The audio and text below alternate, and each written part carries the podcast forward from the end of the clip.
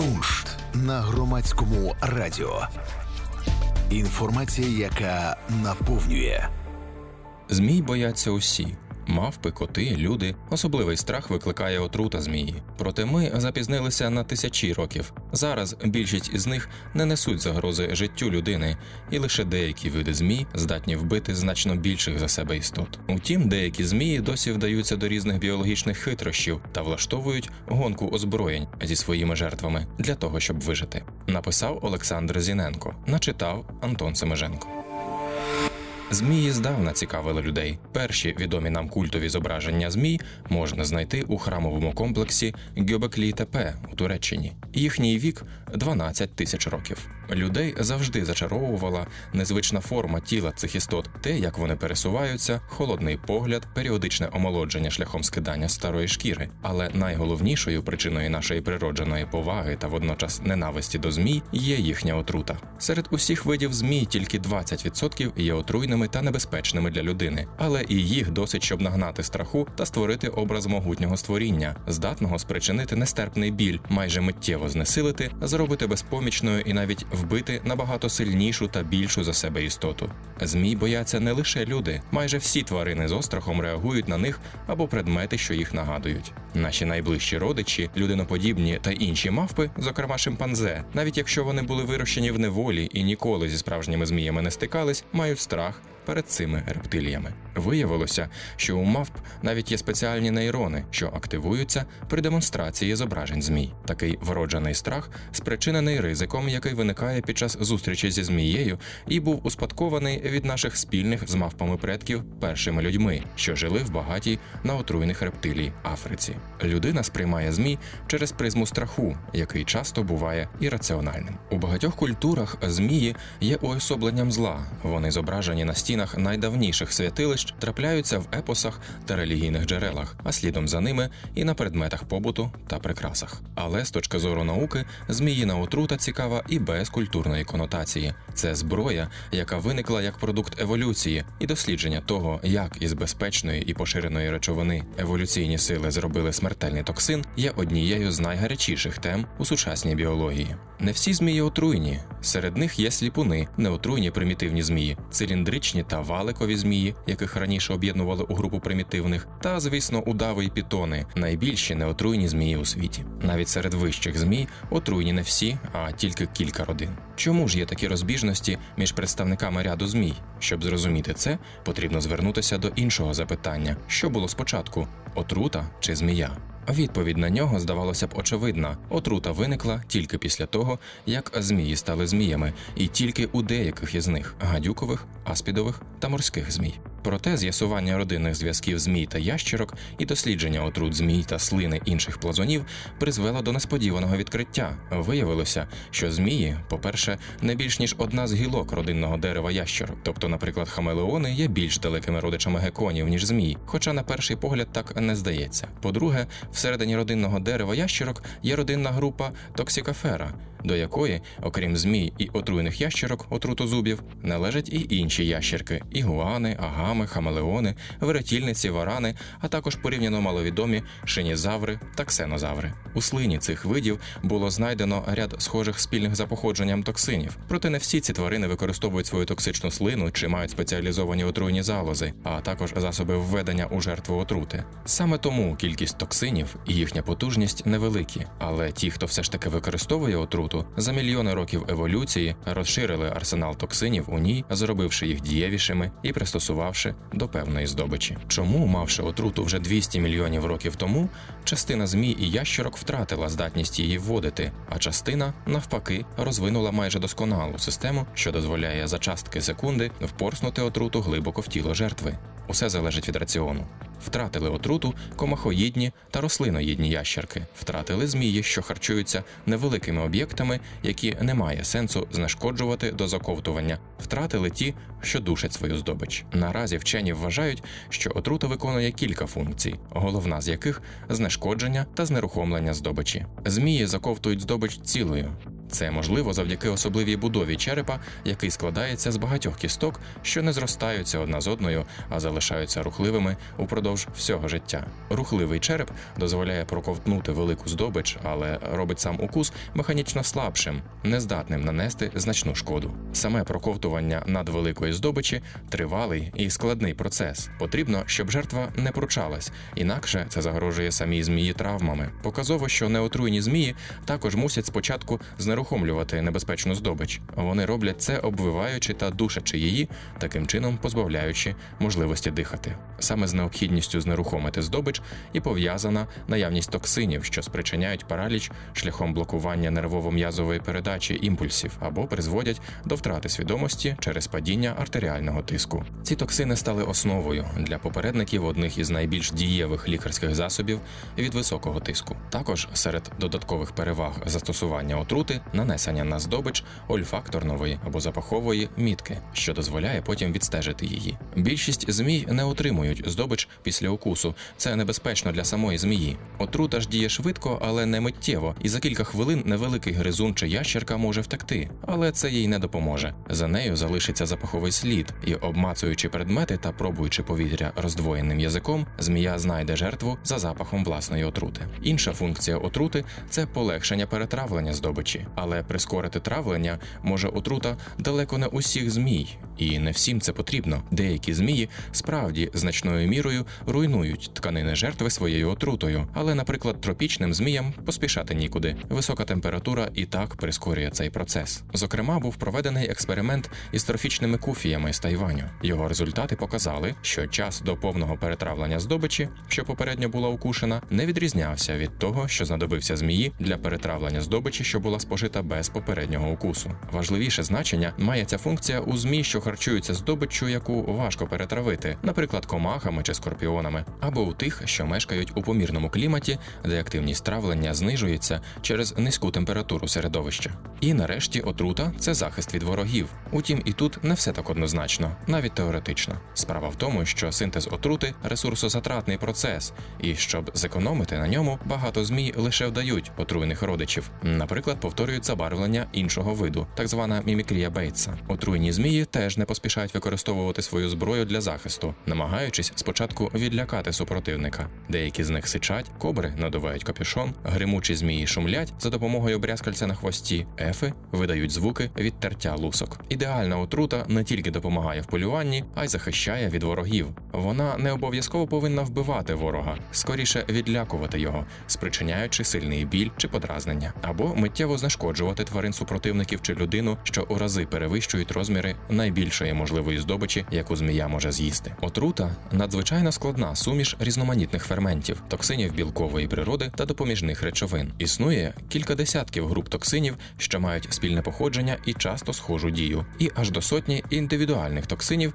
які дослідники ізолюють з отрути різних видів змій. Отруйні залози змій великі мішкоподібні утворення, що розташовані позаду голови. У жаб'ячих гадюк вони найбільші до 10 см довжиною і продовжуються на передню частину тулуба. Це типова залоза зовнішньої секреції, така як слинна, слізна або залоза травної системи, що покрита зовнішньою оболонкою і стискається м'язами, які закривають щелепи, таким чином одночасно створюючи надлишковий тиск і виштовхуючи отруту через довгий канал до трубчастого каналу отруйного зуба. Отруйна залоза має два відділи: задній, де синтезуються та зберігаються білкові складові, і передній значно менший за розмірами. Деякі дослідження показали, що у ньому можуть накопичуватись допоміжні речовини, що роблять токсини дієвішими, і тому отрута, введена під час укусу, діє сильніше ніж очищена отрута або отрута, отримана із задньої частини залози. Така собі двокомпонентна хімічна зброя. Утім, це недостатньо вивчена тема, і дослідження кінця 20-го сторіччя досі не мають продовження. Зазвичай запасу отрути вистачає на кілька укусів поспіль для деяких змій на десятки, але змія, врешті-решт, виснажується і вводить менше і менше отрути. Багато змій регулюють кількість отрути при укусі і навіть можуть не вводити отруту під час укусу.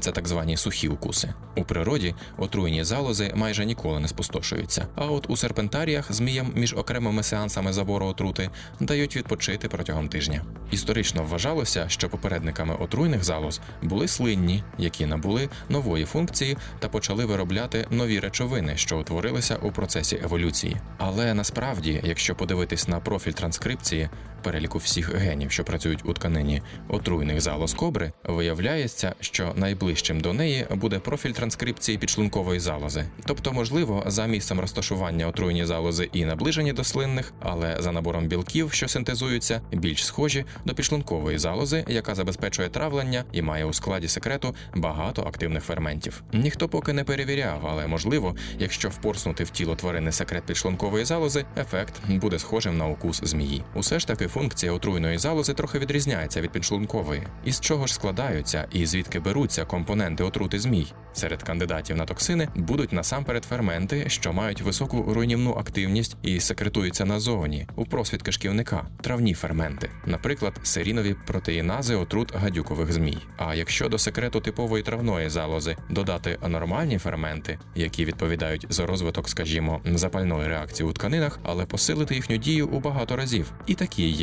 наприклад, фосфоліпаза А2, що запускає каскадну реакцію тканинного запалення.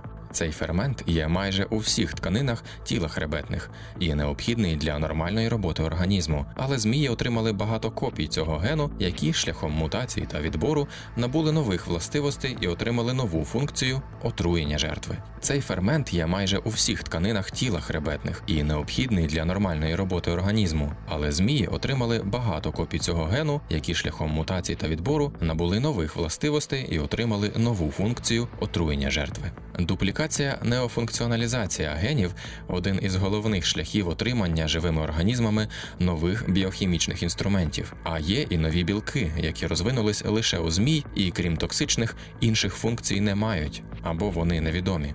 Одним зі специфічних токсинів, що знайдений лише в отрутах змій, є токсин трьох пальців, амінокислотний ланцюг якого утворює три довгі пальці, коли складається у просторі. Токсини різняться не лише за походженням, але й за дією. Їх можна поділити за цим критерієм на кілька груп. У кобр та їх родичів, мамб, крайтів, тайпанів, аспідів та всіх отруйних змій Австралії основу складають постсинаптичні нейротоксини, згадані раніше токсини трьох пальців. Вони блокують нервово-м'язову передачу імпульсу. Жертва помирає від паралічу дихальної мускулатури, прояви на місці укусу помірні, укуси майже не болісні, хоча є винятки. Отрути гадюкових змій через протеїнази, серінові та металопротеїнази впливають на згортання крові, прискорюючи його або навпаки сповільнюючи, спричиняють розпад еритроцитів, вихід плазми крові у тканини через підвищення проникності судин, крововиливи, набряки, розчинення тканин та некрози. Місцева дія цієї отрути сильна. Традиційно такі отрути називають гемотоксичними. Накопичення знань про склад і дію отрути змій призвели до розуміння, що така класифікація є неповною і не завжди відповідає дійсності. Серед аспідових змій знайшлися види, отрути яких має сильну місцеву дію, можливо, внаслідок активності фосфоліпази, спільного і найбільш поширеного компоненту отрути всіх змій, який призводить до місцевого запалення. Кілька копій гену фосфоліпази А2 у гримучих змій, які належать до родини гадюкових, еволюціонували і призвели до появи потужного нейротоксину. Крім цього, виявилось, що отрути окремих видів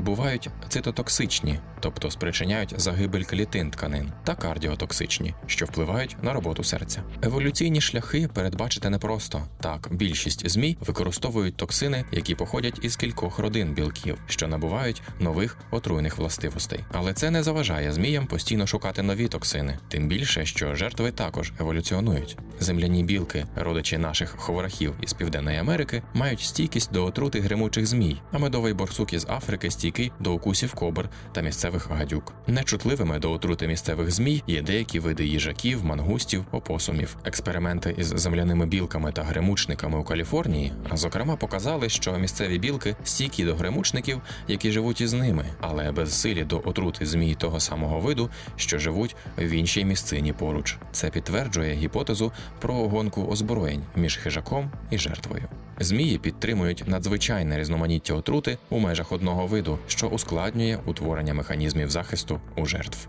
Змії кусають людей по всьому світу. Утім, змії помірної зони або ті, що живуть у країнах, де медичне забезпечення добре розвинене, не створюють значної загрози. За весь час спостережень у Європі відмічені поодинокі випадки загибелі людей від отрути місцевих змій. А у Сполучених Штатах чи навіть Австралії кількість жертв змій мінімальна через наявність сироваток та кваліфікованої допомоги постраждалим. Набагато гіршою ситуація виглядає у трьох тропічних регіонах світу із найбільшим населенням у Південній Америці, Африці та Південній Азії, де за оцінками Всесвітньої організації охорони здоров'я щорічно від укусів змій страждають мільйони людей, а гинуть до 100 тисяч. Проблема цих регіонів не лише у зміях, а ще й у великій щільності сільського населення із поганим доступом до медичних послуг та неспроможністю держави замовити і закупити необхідні протиотрути. Люди з бідних верств населення цих регіонів, нерідко залишаючись скаліченими після невдалого лікування, втрачають свій і без того невеликий заробіток.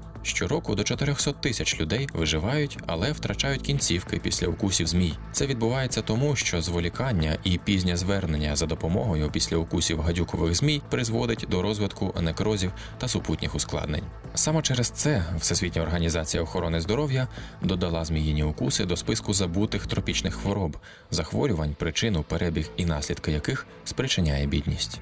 Нещодавно благодійний фонд Wellcome Trust, що займається проблемами здоров'я, виділив додаткові 100 мільйонів доларів на розробку сучасних дешевших сироваток. Перші сироватки почали розробляти майже 150 років тому, і за цей час технологія їхнього виготовлення майже не змінилась. Отруту змій вводять тваринам, зазвичай коням, а потім із плазми крові імунізованих тварин отримують антитіла, які вводять людині, що отримала укус. Це технологія 19 століття, і не дивно, що вона має купу обмежень у застосуванні та низку побічних ефектів.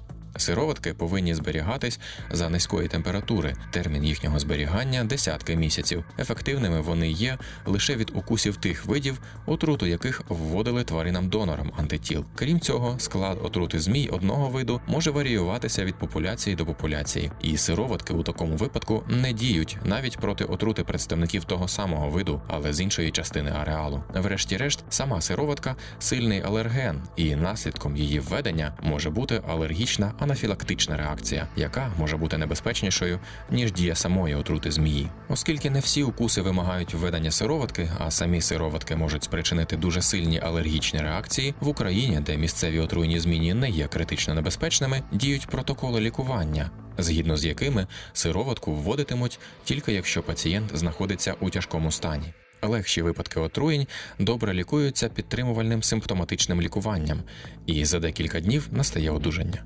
Останніми роками сироватки проти місцевих видів гадюк степової, звичайної та нікольського перестали закуповувати за кордоном, тоді як в Україні вони не виробляються. Цього року Міністерство охорони здоров'я відзвітувало, що Україні була безкоштовно надана полівалентна сироватка, яка була виготовлена для Єгипту.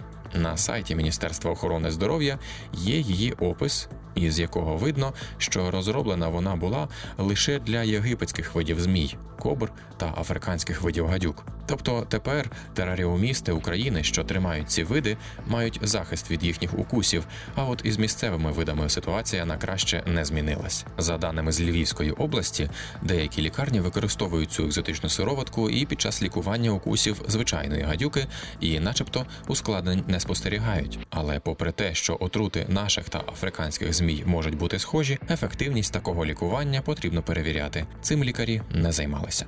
Над якіснішим очищенням, тривалим зберіганням та ефективною дією сироваток і далі працюють. На горизонті замайорів абсолютно новий підхід до лікування укусів. Склад отрути та структура токсинів багатьох змій вже добре відомі. А в арсеналі медиків з'явились синтетичні речовини, які можуть прицільно блокувати токсини змій. Нещодавно була виявлена речовина вареспладиб, що пройшла навіть випробування на людях. Вона мала б допомагати при лікуванні гострого коронарного синдрому, але виявилася неефективною, хоча і нешкідливою. Меттью Левін із університету Каліфорнії з'ясував, що вона повністю блокує дію фосфоліпази, що є одним із головних токсинів змій, і може захистити піддослідних тварин від смертельної дози отрути. Ця речовина не має також побічних ефектів, як сироватка є простішою у виготовленні і зберіганні. Вона могла б застосовуватись і від укусів наших гадюк, особливо гадюки Нікольського, у якої фосфоліпаза складає до 65% 10% сухої маси отрути і спричиняє основні ефекти отруєння. Різноманіття змій в Україні невелике, але потрібно знати, що робити у випадку укусу та для його профілактики. Головне правило, яке дозволяє уникнути більшості укусів, триматись подалі від змій. Статистика показує, що змії кусають, коли люди намагаються або вбити, або зловити їх. Страждають від укусів переважно молоді люди чоловічої статі. Часто змії кусають на відпочинку або під час роботи в лісі чи степу, коли людина не помічає плазуна. Тому там, де є гадюки, треба бути обережним, захищати себе відповідним взуттям та одягом, не ходити по високій траві та у заростях кущів, дивитись під ноги, не збирати дрова навпомацки тощо. Якщо ви побачили змію, відійдіть. Відстань у 1-2 метри вже безпечна. Якщо ж змія все-таки вкусила, не треба панікувати. Місце укусу необхідно промити, укушену кінцівку іммобілізувати, щоб отрута повільніше розповсюджувалась тілом. Не можна займатися самолікуванням, особливо використовувати народні рецепти, накладати джгут, пити алкогольні напої, розрізати, проколювати, а тим більше припікати місце укусу, відсмоктувати отруту. Головне доправити людину до лікарні якомога скоріше. До того моменту треба давати вдосталь пити, звільнити кінцівку від одягу та прикрас, тому що якщо почнеться набряк, може статись перетискання кровоносних судин. Можна прийняти ліки від алергії, антигістамінні у рекомендованій в інструкції дози. Укуси наших гадюк не смертельні для дорослої здорової людини, але їх важко переносять літні люди та діти. Крім цього, не можна виключити розвиток сильної алергічної реакції, тому у будь-якому випадку потрібна термінова госпіталізація. Але отрута змій не лише загроза здоров'ю, вони мають широкий арсенал біологічно активних речовин, які, якщо застосовувати їх у належних концентраціях і прицільно, є потенційними ліками від багатьох хвороб. Ліки, що виробляють з отрути кобр, можуть позбавити болю. До того ж, від них не виникає залежності. Цитотоксини інших змій потенційно можуть бути ліками від раку. Фактори, що впливають на згортання крові з отрут гадюкових змій, можуть бути ліками при захворюваннях крові або застосовуватись у засобах невідкладної допомоги. Учені навіть проводили експерименти з протромбіновими факторами з отрути F, якими були просякнуті засоби першої допомоги при пораненнях. Вони зупиняють кровотечу за лічені секунди. Не тільки отрути ящерок та змій цікаві для медицини, можна дивитися ширше і взяти як приклад родичів змій варанів. Із плазми крові комоцького варана було виділено речовину, яка зупиняє розвиток плівок мікроорганізмів, що в наш час мультирезистентних бактерій надзвичайно актуально. Навряд чи людство повністю позбудеться ірраціонального страху перед зміями, але принаймні є надія на зміну раціонального ставлення до них як до одного з чудес природи, джерела знань про закони живого, істот, які можуть не тільки вбивати, але і зцілювати людей. Спільний проект громадського радіо та журналу Куншт. Куншт на громадському радіо. Інформація, яка наповнює.